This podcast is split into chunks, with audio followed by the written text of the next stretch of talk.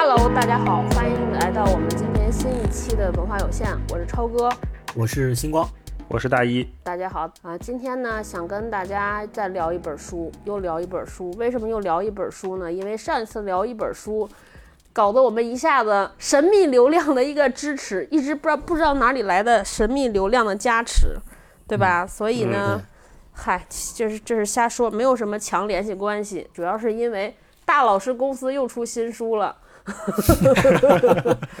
对，我们在聊起这个强迫两位主播必须读完，然后做一期广告。对对对，但是这期广告，嗯，我们也是有小福利的啊。先在节目之前先说好有小福利，如果大家能够把我们这期节目从头到尾坚持听完，在后面就会有可能得到我们的小福利。哎，你说咱们说这段话的时候，会不会大家以为咱们接广告了？我们这就是广告啊！我们这次就是跟理想国进行了一次品牌合作。对对。我那为什么我们没有收到钱？我们 因为流量太少，不值得钱是吗？我我们把我们这不是有奖品吗？对，我们把我们的钱已经那个反馈给我们的听众了。嗯，好，好，好，那咱们太便宜了，好好努力啊，争取弄得贵一点。正题，今天我们跟大家聊的这本书呢，和读书有关系，叫《阅读的故事》，是来自台湾的作家，笔名是唐诺的唐诺老师写的啊。然后关于这本书的背景和唐诺老师的一些背景呢，我们先请这个本次广告的赞助商大一老师给解读一下啊。唐诺老师呢，他是台湾一个很有名的作家。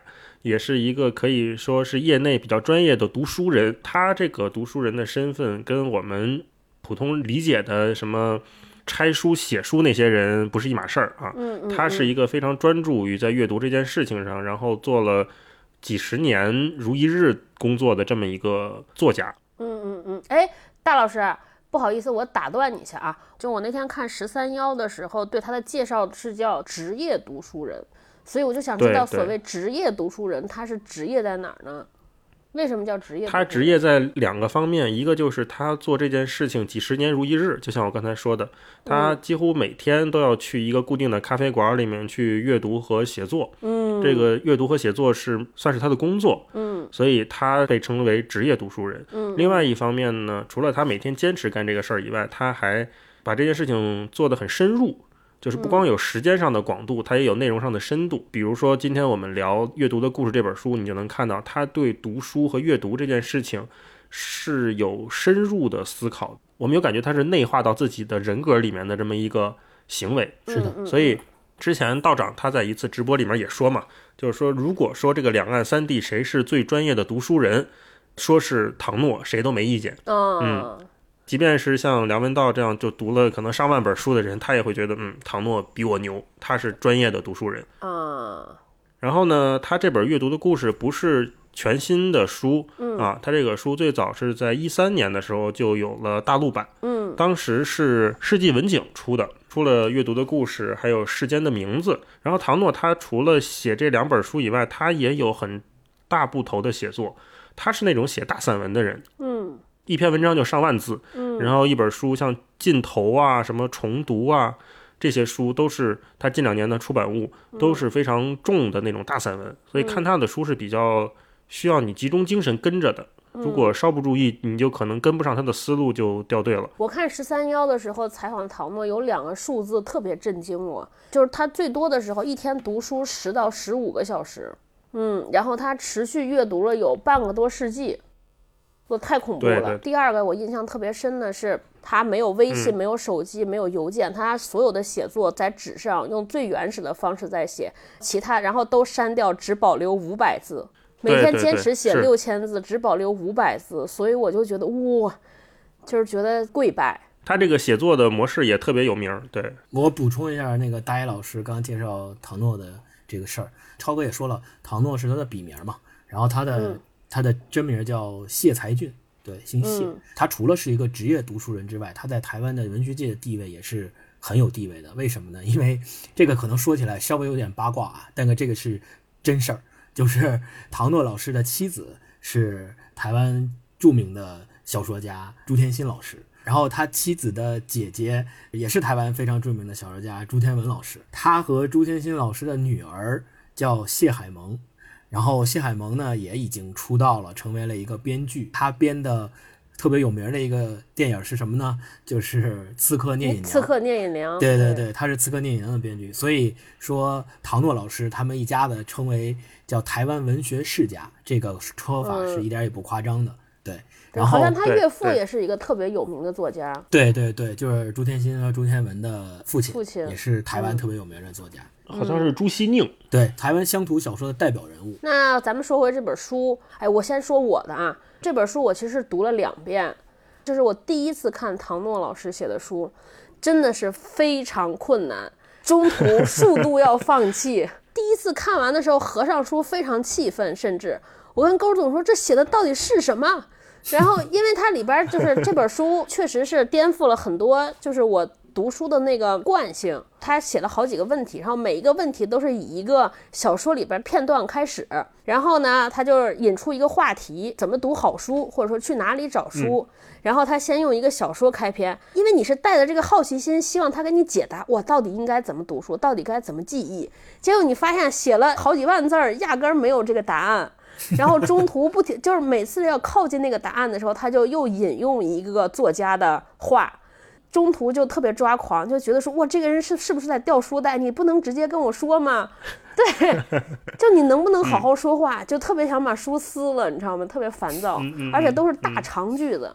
我还好几次说，还，要不要说放弃这个选题吧，因为看不懂。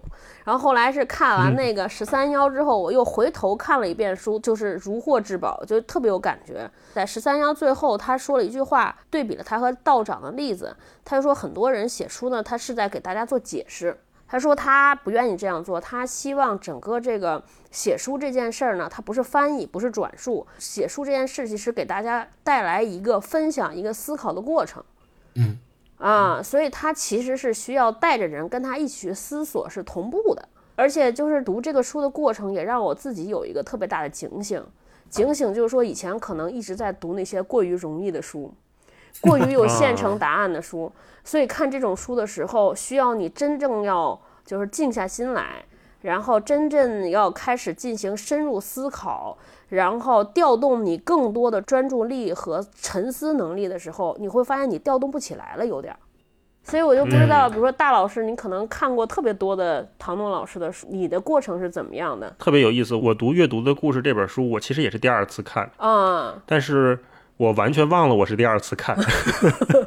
就因为我们要聊这个选题，我把这个书看完之后，我因为是看的电子版嘛，然后我再回家找原来世纪文景出那版，我发现上面我曾经贴满了标签儿，哦，但是完全没有印象了，就是因为像你说的，这唐诺老师那个书，我想他读是有一定门槛儿的，嗯，就像我们之前聊纪录片要不要向下兼容的这个话题差不多。我特别同意你刚才说的，他是跟大家分享他思考的过程，嗯。而不是说我要向下兼容，给你一个你可能能看懂的答案。嗯当你跟着唐诺他的思考的方式去进行阅读的时候，感觉可能有点像潜水，就是那个水压、那个深度、那个密度是你之前浮潜达不到的状态，所以你在那个压力下面，你会觉得非常费劲。但那个就是唐诺他思想的密度，这个也是给我们阅读这本书的时候提供一个很好的视角，因为我们现在很多书都在讨论说，我要不要降低门槛儿，我要让更多人进来。我要让更多人理解我说的，所以我要把这个话说的越简单、越通俗易懂越好。但唐诺他就不这么做，他不太需要说我要给谁来降低阅读我这本书的门槛，而是说我告诉你，我这本书就是有门槛的。你要是迈不过这个门槛，那你就不要看了。读唐诺的书，我们首先需要有一个预期，就是说它没有那么易读。但一旦你适应了那个压力之后，你会觉得哦，它这里面的能给到你的可能性是非常非常多的。嗯，是的，所以我特别欣赏唐诺，他在他书里面提到，就是阅读真正给他带来的是什么？嗯这也是我们很多人都在追问的一个问题。唐诺的答案就是可能性。嗯，他说可能性而不是答案。我个人坚信，这才是阅读所能带给我们真正的最好的礼物。嗯我不知道星光读这个书的时候什么感觉？超哥刚才说那个也是给我的一个感觉，就是刚开始读唐诺的人会觉得好像这个人不会说人话，就是他的一个好好说话。对他的一个特点就是特别喜欢引用各种名人的话，然后同时把特别喜欢用长句子，而长句子里面这是从句套从句，你有时候需要分析一下它那个句子成分，你可能才能读懂它那句话到底是什么意思。对，所以这种这种阅读观感对习惯于读所谓的快速阅读或者速食阅读的这种公众号阅读，对，是非常不肯定不习惯。就刚刚大一老师在讲他的感想的时候，我就在想说，那肯定唐诺老师这个书是有很大门槛的，尤其是跟那些什么你的失败、什么虽败犹荣之类的这种什么从你的全世界路过，要从跟这种书比起来，那门槛一定是非常高的，那可以说是说不知道高到哪儿去了。当你读进去了，或者说你渐渐的适应它的这种节奏了以后，你会慢慢慢慢的找到一个，我自己更愿意把它比喻成一个场。其实就是阅读的一个场，就是当你在读唐诺的书的时候，你进入他给你营造的那个场域之后，你自然而然的就会增加对他的这种写作方式的一种理解和适应他的这种节奏。就像大一老师的那个比喻说潜水一样，你浮潜的时候看到的东西和你潜下去看到的东西一定是不一样的，而且你的水压的这种变化一定是给你的身体造成的这个影响也是不一样的。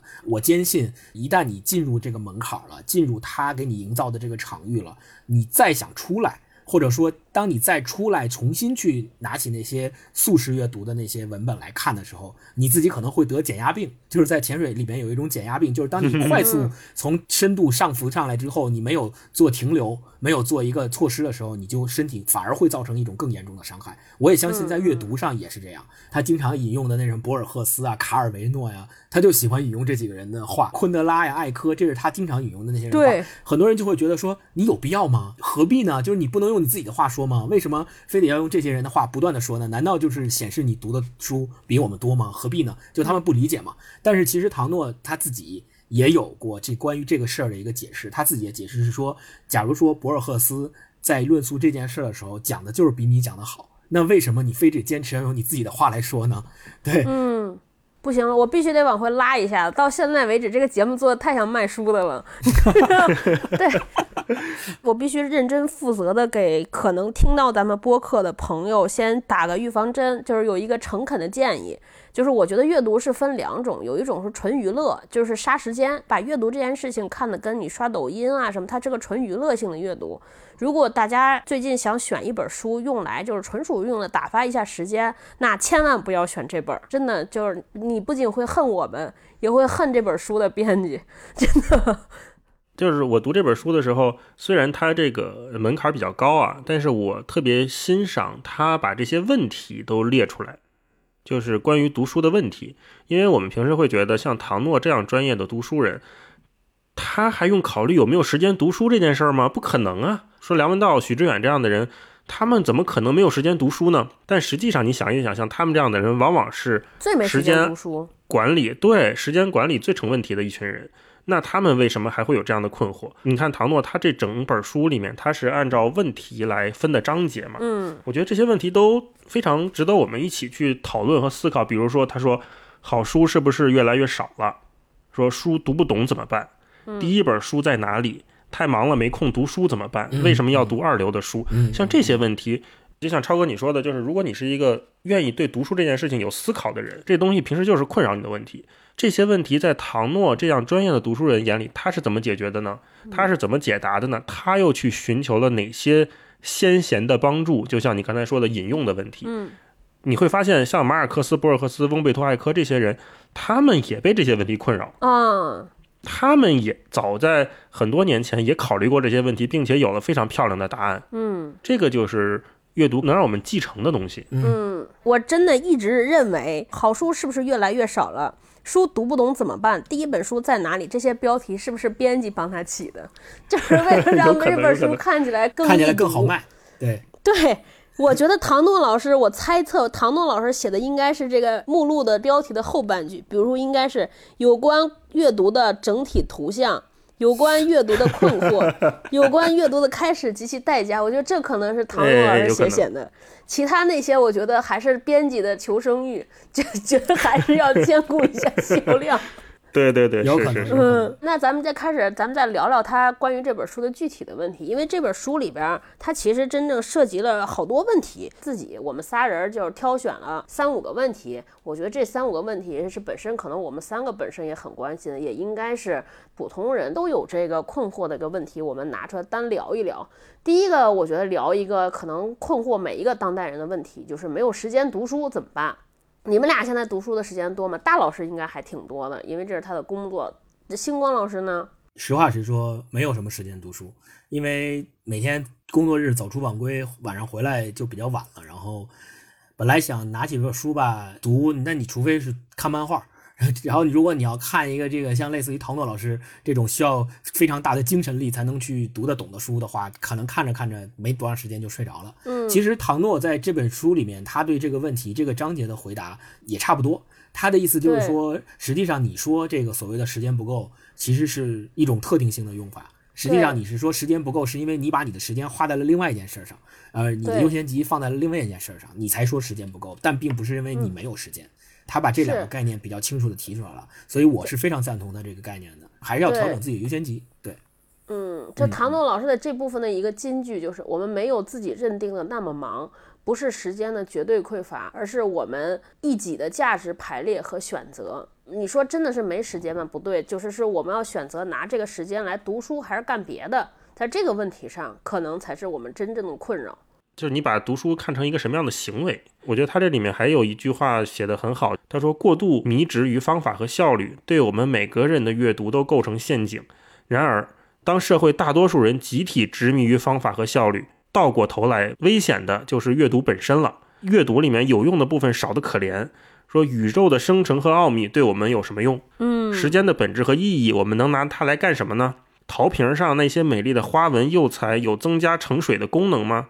故宫博物院那些摄人魂魄的青铜器，让昔日无名的工匠最花心血铸造且最容易失败、得熔掉重来的，不就是那些无用但漂亮的不得了的装饰的部分吗？现在我觉得很多人他是失去了感受无用的能力和这些敏感度，所以你才会越来越困扰，说我啊我没时间读书怎么办？所以唐诺老师说，呃，这段里面总结有一句话，就是童年阅读的地狱往往是善意的学校教育和教科书组成的。我们已经不太会做无用的阅读了。如果你能把阅读当成是一种休闲的方式，就像当年马克思在博物馆学习的时候，累了的时候就干嘛呢？做两道微积分来休息一下。所以，如果大家也能够把阅读这件事儿当成一种休闲和休息的手段，是吧？累了干嘛呢？读两本书看看。对，如果能做到这样的话，就说明对我们已经进步到了一个非常好的程度。对，嗯。就是现在好多人可能会有一个误区，包括我自己啊。以前比如说就是工作特别累，比如今天开了一天会，跟一个人头脑风暴了半天，回家只想躺着，或者我看一些不需要动脑子的东西，打会儿游戏，我刷会儿抖音，我逛会儿淘宝。你觉得是说放松，但其实恰恰这些完全不能放松，因为当你做无意识的时候，你的脑子思绪还会不自觉地飘到刚才做那件事情上去。然后我现在就是经常会开始读这些书，尤其读小说什么，就是你突然能够进入到另一件思索的事儿里边，然后一下子把你从刚才那个状态里边完全跳脱出来。我觉得这个也是一种特别纯粹意义上，或者说特别有效的放松。我们再进入第二个问题啊，呃，不知道该读什么怎么办？就怎么选书？其实根本不存在怎么选，因为这个世界上到处都是书，就跟说有一个人说我找不着女朋友一样，不是因为没女的，不是因为没女朋友，而是没有一个适合当你女朋友的人。我感觉刚才那句话可能在艾特我。对，我觉得还有一个暗含的问题，说如果你选择了不适合你的书，那该怎么办？我觉得它应该是这两个问题。你们二位是怎么选的呢？很早之前，那个网上有一个特别流行的梗，就是如果读书不挑出版社和作家的，都是土炮了。所 以就就我买书的时候，我会看出版社和看一些我喜欢的作家。但是真正到读的时候，我可能，比如说我虽然读完这个作家我喜欢的，然后我再找下一本我的目标书的时候，我就不太会有那么明确的答案。比如说前一本读到的书里面，它这里面提到的某一本书，或者是他的参考书目里面有一本书，我看起来觉得哎好像还挺有意思的，然后我就会去找这样的书，再去继续读下一本。所以我不太会说我要读小说，比如我爱读科幻，我就一直读，读完刘慈欣的，读王靖康的，读完王靖康的，读韩松的，然后就一直读，没就这一段时间全部读科幻小说，读完外国的，读中国的，读完中国的再读外国的，我不会这么读书的，我一般都是跳跃性会很大。大老师，你呢？你是怎么来确定最近该读什么书？我还挺认同星光刚才说的这种读书的方法的，就是你是从上一本书里面逐渐发现你下一本读的可能的。嗯，那你书目的来源在哪儿？一方面是我信任的人的推荐，比如说你们俩都觉得哪本书特别好，推荐给我说这肯定值得看，那我肯定会去看。然后呢，就是会从我信任的内容生产者里面选。道长他提到一本书。说这本书他在节目里准备讲了，像他之前就是疫情期间做八分讲什么《失明症漫记》啊，讲鼠疫啊这些书，我就会找来看。那比如说我读《失明症漫记》，我发现哎，这个萨拉玛格写书还挺有意思的。他还有一本书叫《复明症漫记》，那我就把那本书我也找来看。尽管那本书可能道长他没推荐。你总会在阅读这一本书的时候找到下一本书的线索。我跟你们俩差不多，咱们仨做这个节目呢，其实我有一个特别大的私心，我自己我估计是咱们三个里边读书习惯最不好的一个人。就我之前，因为就是诱惑过于多，就是每天晚上躺在那说，哎呀，就尤其这两天，不是那天咱们说做节目列了一个巨大的书单嘛，我说我得认真读书了。然后躺在那说：“哎，不行，今天有这个王者荣耀这个职业联赛比赛，先看完比赛再读吧。看完比赛还说：哎呀，不行，今天还有那个纪录片刚出完，我得追一下吧。然后追追追，半夜一点了，躺在床上说：哎呀，看了两页睡着了。”对，后来就说呢，咱们开一个播客吧。然后开播客，因为有特别大的这个阅读量的需求，我就想往回拽一拽。我我是老被这个诱惑牵着走。对我其实有一个特细小的问题，就是遇到这种读不懂，就是什么情况下你会觉得自己读不懂？然后第二个情况就是读不懂的时候是硬读呢，还是说就算了，先不看了？我觉得分书，就你读这个书之前，你肯定对这个书稍微有个预判。比如说这个书是一个经典名著。啊，这个书还是一个新人新作者写的新领域的东西。嗯，先说第一种，就比如说我在读《白鲸》的时候，我发现很多典故这些名儿我真的看不明白，所以它里面很多隐喻我完全 get 不了，它到底想表达什么。嗯，尽管也有注释让你可以去查，但是也是非常磕绊的。可是呢，因为我知道《白鲸》是一本非常有名的小说，所以我会告诉自己说，即便读不懂也是我的问题。嗯，就是是你知识面过窄导致你读不懂这件事儿，我认为也是应该硬着头皮先把它啃完再说的。这是第一种。第二种呢，就是一个新人新作者写的新领域，这种往往你读不懂，我觉得读不懂就算了，就别浪费时间了。或者是有些小说也是可能新人或者是新书，它没有经过长时间的时间检验和读者们的检验，没有被像唐诺这样的专业读者肯定过。这些书，或者你判断说这个书到底在写什么呀？怎么就这吗？如果是你新生出来这种感觉的时候，也就不要读了。嗯，要么就是他配不上你的认知，要么就是你配不上他的认知，所以你们就就像你那个找女朋友理论一样，那你们俩就先别见面了，先再说吧。啊，我的想法跟唐诺老师在《阅读的故事》这本书里面他自己说的那句话特别的认同，就是他终于 Q 到主题了。他说这个。书读不懂怎么办？他说：“把疑惑放入括弧，等待一段时间。”对我，我特别认同这句话。当你读不懂一本书的时候，你要么就几种情况嘛。比如我自己的经验，就我读不懂一本书，第一种是我特别不习惯于他写作的方式；，另外一种是他这书吧，我现在。读的时候，我觉得就不是时候，不要太在乎，就是书读不懂怎么办？你就去读那些跟你有缘、你能读得下去、你愿意读的书。其实唐诺老师自己在书里边，我还挺喜欢他这个写法的。我我发现唐诺老师也是，我觉得每个好的书写者都有一个共性，就是准确。唐诺老师在写这个书读不懂怎么办的时候，他做了两个拆解。他觉得就是第一个不懂的话，就是属于陌生感。啊，就比如说我第一次读这个马尔克斯的那个《百年孤独》的时候，南美洲哇，可能一辈子都不可能去过，然后那个 人名都是以十十个字以上起，而且好多人都是重复，然后呢，他的风土人情、习惯、名字、地名你完全不了解，然后这是第一个，第二个他觉得这个所谓读不懂就是困惑，小说的理解不了呢，就是说这个人他的行为的动机。他的行为的表现，就他的推进感，你觉得哎，他怎么能往这个方向走呢？对吧？然后还有一种，比如说是讲道理的，你看不懂他在说什么。比如说我们现在去经常去读康德、读黑格尔。就反正每一个字都认识，但是合起来不知道他说的是什么，我觉得这个叫困惑啊。就是说到那个马尔克斯，我之前听那个其他台的播客也讲过，就是大家在读马尔克斯的那个《百年孤独》的时候，说你这什么感觉？大家就说我头两年其实读过一遍，真没读完就放那儿了。然后我后来又读了一遍，之后读到最后，我坚持看到最后，我竟然看到了这个什么，看到了一条大河，然后这条大河上面的河流在不断的流。当时我听这个播客的时候，我就疯了，我说什么读出一条河流来？我说这个经验从来没有发生在我身上。后来我再一想，我就释然了，我可能还停留在人家第一遍没读完那个程度，可能还没到人家第二遍的那个程度呢。对，对。我阅读这个事儿跟你认知和你的年龄非常匹配，嗯，就得匹配上才能享受到那个最充分的乐趣，嗯，就比如说我前两年才看那个《麦田捕手》，啊，我就觉得我看晚了，根本无法共情，但是我能理解它是一个非常好的书。你说它有什么故事？它也没什么故事，对吧？就是一个人叨逼叨叨逼叨。我就想，如果是我在青春。是曼对赛林格那个啊，对我就想，如果我在青春期的时候，中学或者是刚上大学那会儿去读这本书，我可能能会有更好的体验。嗯，但是那会儿因为在沉迷游戏，所以也没赶上。我想说，你可你可能那个时候读，你可能会把这本书奉为你的人生圣经吧？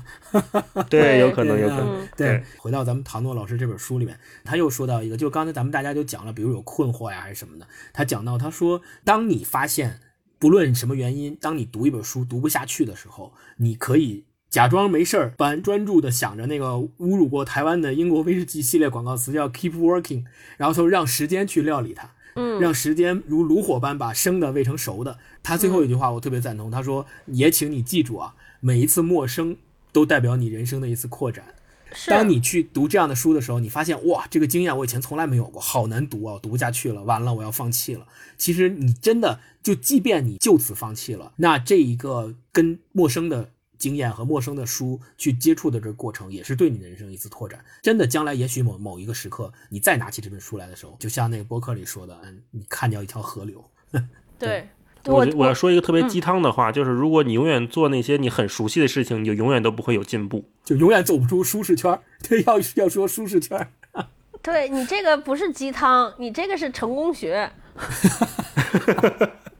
应该放在机场卖。对，鸡汤呢，应该是这么说：如果你读不懂，放心，应该是这本书配不上你。对对对，你值得更好的选择。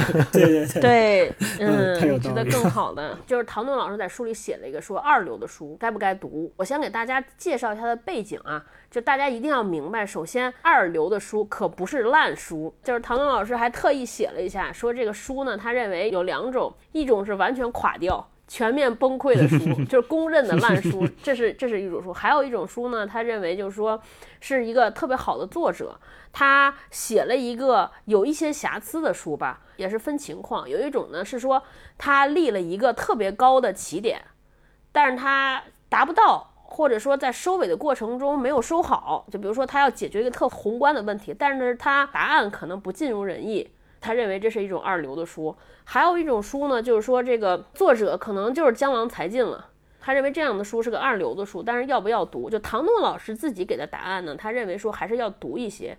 第一呢是说好书很少，世界上的好书就那么些，就是一流的书籍的数量就是有限的。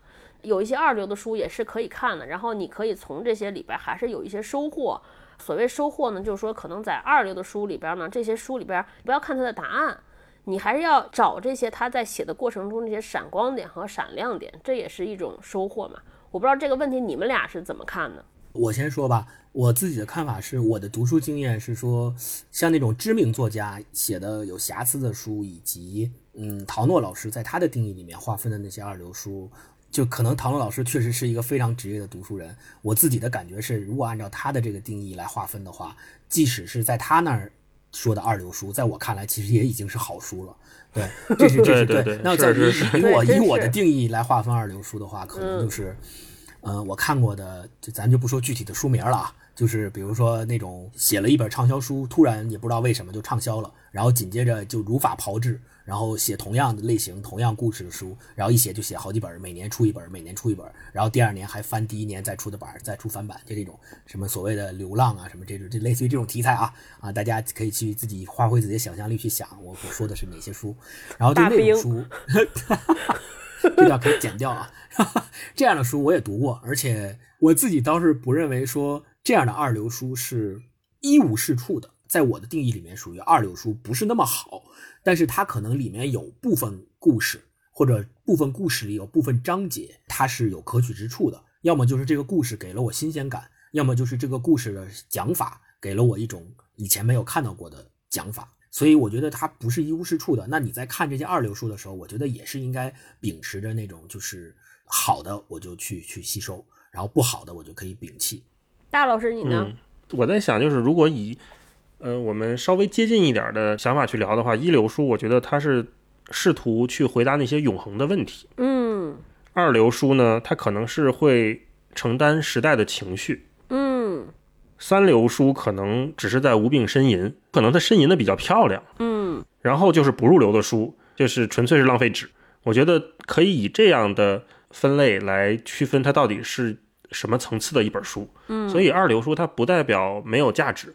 比如说一本书畅销，我会观察它一下，会或者会尝试阅读，抱着一个好奇的心态，就是它为什么畅销？我想它一定有。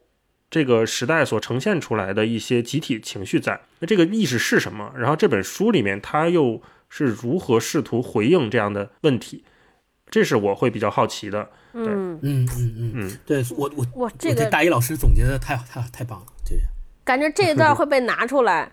那个被好多人摘抄下来，对，哎，那你们有没有觉得说是这种好像好书少了近些年？因为我记得高晓松还是谁来着，就是他就有一点说过，我们在说这件事儿的时候，说好书少了这件事儿的时候，可能你需要先去反思和反省一下自己，就是你读书的程度和你读书的这种深度广度是否已经到了你有资格说好书已经在变少。这个程度，就可能高晓松说这个话，你是有可信度的；梁梁文道老师说这个话也是有可信度的。那可能我说这个话，说哎，现在好书太少了。那我觉得我可能说这个话是没有什么可信度的，因为你才读了多少本书，你就敢说好书太少了，对吧？所以我觉得是从从这个话题上，是我突然想到了这一点。然后另外一点是说，唐诺老师也在这个书里面，他讲到说，接着刚才二流好书和这个问题，就是如果我们认为说二流好书也是有阅读的价值的。那其实，在书的数量和书的广度上面有更多的扩展。那这种扩展，其实如果一旦有了这个问题，本身就不是个问题了。嗯嗯嗯，对。我觉得一个时代的好书的量是有限的，非常有限。对，按照大老师刚才那个分类，我非常我非常赞同且佩服，能这么分，就是一流书是回答永恒的问题。我自己是觉得说，呃，回答永恒问题或者思考永恒问题，它是需要契机的，它也是需要时代契机的。我觉得每一个人，就是每一个书写者，他也是站在他那个时代来看问题。当然，第一，我觉得是需要那种特别天才的作家。才能够洞察或者去把握住一个小时代中透出来的这种永恒的话题，这是第一个。第二个，我觉得也和他所处的时代有关系，比如说他就是处在一个非常普通或者没什么变革。也没有什么故事的时代，因为每个人，我觉得他都是在书写生活嘛，他肯定得他的观察也是从自己读过的书、自己经历的事儿来看。是的。那我觉得，如果他经历的事儿或者他经历的时代可能就是这样，那也没有办法。觉得这个也是需要因缘际会的，是不是？就出好书，而且按大一老师刚才那个特别科学的分法，就是如果你认为二流好书或者叫二流书是反映时代的情绪，然后一流顶尖好书是回答永恒的问题。假如说因此而你不去读。反映时代情绪的那些书，很可能你就错过了将来会变成永恒问题的那部分书。这个书还是会升级的，对吧？你比如之前特别早的时候，那美国大萧条写美国大萧条的那些作家，那些有名的作家，他在美国大萧条期间写了一个记录当时时代情绪的书。然后等到现在，那时候他写的书已经变成了回答永恒问题的书，对对吧？所以这种升级，那你那个时候你说，哎，我不读这个书不行，二流，哎，那那你可能就会错过一个真正的好书。这个分类也有点像一个作家渐进写作的过程，是是就是你总得从下面开始往上攀登，然后它是可能是一层包含一层的关系，最后像第一流的好书，它可能是要包含那两种情绪在，才能成为一个金字塔。经典的书。嗯，对对，对，但是在这里我必须想说的是，说自己完全的一个教训，也是读唐诺这个书，我才是有感觉。最近发，就是我还是大家不要太长时间沉迷于读这种三流或者四流的书，就它那个很有乐趣，看的时候我觉得会很爽，就是愉悦感很强，因为你一天看完一本书，甚至一一晚上读完一本书，你所谓的获得感，就是这种成就感会很强。但是你常常的看这些书，它会反噬掉你看这些好书或者深刻书的能力。就你丧失了这个，因为你看那些书都会觉得巨困难 啊，都像在攀登险峰，就是这个问题。那咱们看最后人家都给你搅好了，你再吃和你自己去采摘烹饪这个过程是完全不一样的。嗯，是的，对，这就是来到了我们这个节目最后一个话题了。当下特别流行的这些，比如说这个电子读书的产品啊，前一段时间特别火的这个所谓叫什么知识付费啊，这些产品，你们是怎么用的？我自己对这个事儿其实还是经过了一番理性的所谓理性的思考吧。一开始的时候我没有 Kindle，之前最早的时候是实体书的忠实拥趸，什么书我都买实体的，并且我有收藏癖。但是呢，随着年龄的增长和房价的增长，就发现 想在家里面把这些书都放下，以及搬家是一件要人命的事情。所以后来呢，就呃发现说，要不然我也尝试一下 Kindle，呃，大家都说 Kindle 好，然后我就买了一个 Kindle。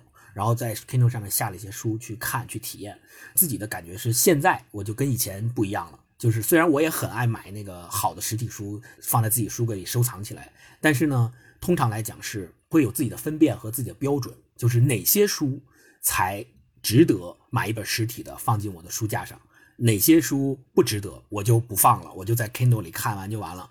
超哥你呢？我是之前就特别偏执看实体书，因为看电子书我有点眼睛不舒服，且老容易跑神儿。就是他在我看来，他说电子设备有的时候，尤其比如说你在微信读书上打着，突然来个消息，你叭就拿回消息就忘了，再回来读书就忘了。对，后来呢，是因为我有了孩子，晚上铁锤和我一个屋睡。然后他睡得比较早，然后我的高校读书又在夜里，所以你没法开着台灯看书了。就只能开始拿出来 Kindle 去看。我觉得就是如果看电子书的话，我还是挺推荐 Kindle 的。嗯但是就是我觉得现在真的是亚马逊上的这些好书不是很多，就不是很全，嗯嗯，就很多书找不着。对好多书啊我不知道大老师是怎么解决这个问题的。好多书的电子版在亚马逊上都没有，找不着我就只能买纸质版了。哦，尤其是你们理想国出的好多新书，在 Kindle 上都找不到。嗯，对对，它它可能有一个版权保护吧，就是希望大家先都去买纸质书，然后这个纸质书上了一阵儿之后再上电子书，嗯，有一个纸质书的保护期。嗯，那最后聊一个就是这个速读产品吧，你们嗯大家怎么看这个？我觉得它是一个工具型的东西，它的工具性非常强。如果你比如说我今天要很快了解一下啊，这个城堡到底写的是什么，这个测量员到底进去了没有，对吧？我听一个十分钟的快速解读。现在网上好多电影也有这样的，啊，就是谁谁谁说电影，带你几分钟看完什么一部片儿，它是一个话外音，然后就会一直给你放这个电影的片段，他在解释，可能这个电影两个小时，花十分钟就把你这个电影的故事给你讲完了，嗯啊，然后最后再稍微有点价值升华，我觉得还挺像很多听书产品他们的那个套路的，嗯。谁先谁后我不知道，但是他给更多人提供了一个。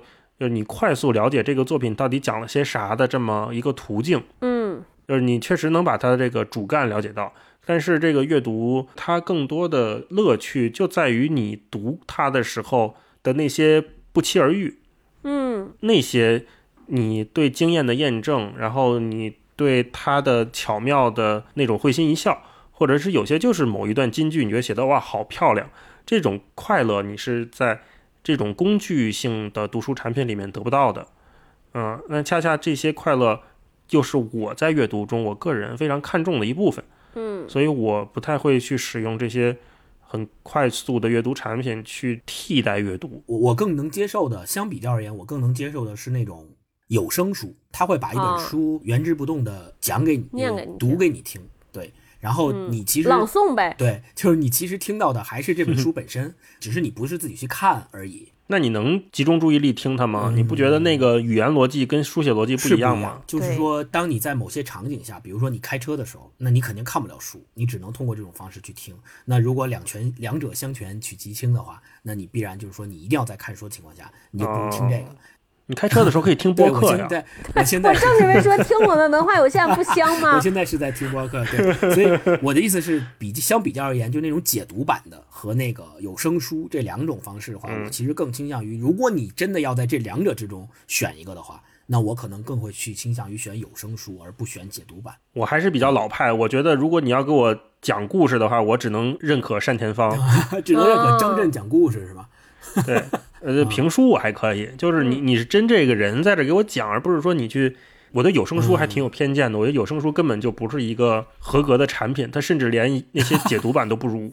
而且因为现在好多有声书都是机器哦读那种不行，啊就更可怕了嗯，啊，但是机读，我想它可能会未来取代人读，因为它效率高啊，就是它生产成本低啊。对，嗯，那人读那些，就像星光听的那个什么《百年孤独》那些，我觉得它就是既浪费时间，然后它又没有把这个书的好内容呈现出来，顶多就是给你配点音效。我非常不喜欢这类产品。确实是，嗯，就是有些时候不得不读嘛。我有的时候是筛选必须要看的，就比如说像什么纯技巧类的一些书，比如说什么从零到一啊这些，所有人都在谈，你又不想去看，然后呢你就会翻看一下。而且我听这些读书产品，我是只看字。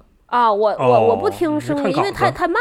我是一个反向筛选，我跟大老师筛选是反向筛选。对我发现了一个技巧，就但凡读书产品读的不是很好的，它的原著有可能是我喜欢看的，就是跟我们讲讲电影似的。当你用几句话就能把一个故事的大概讲清楚的时候，我觉得恰恰是说这个电影没有什么挺黑白化、挺扁平化的。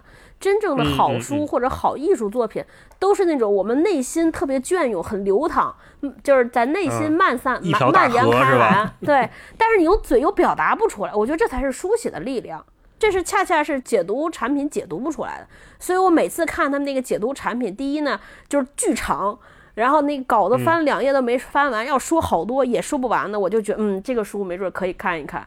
就是那些解读的特别工整，三段论解读特别好，那我就觉得，哎，那这这书就不用买了，基本上看看这个就是全部了。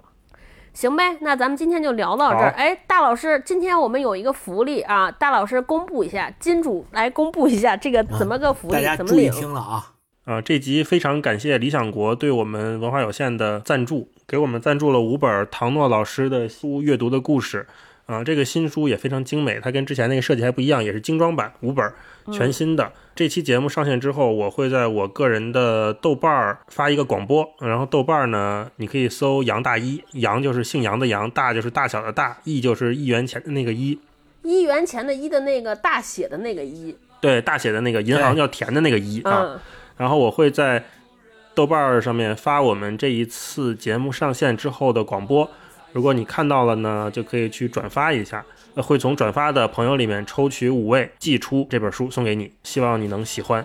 对，就是你听到这期节目的时候，你就可以去豆瓣搜索杨大一，然后这个广播肯定已经在了。对，不行了，这期节目听得太商业了，不仅植入了大老师出的新书，而且还植入了大老师的这个个人自媒体。对我跟你说，这轱辘有可能会被平台掐了，视为不给平台付费的植入。好呗，好呗，那咱们这一期就到这儿。嗯，好嘞。希望大家赶紧去找大老师，给大老师留言，希望大家中奖啊！嗯，五好本书好，希望你中奖。嗯。拜拜拜拜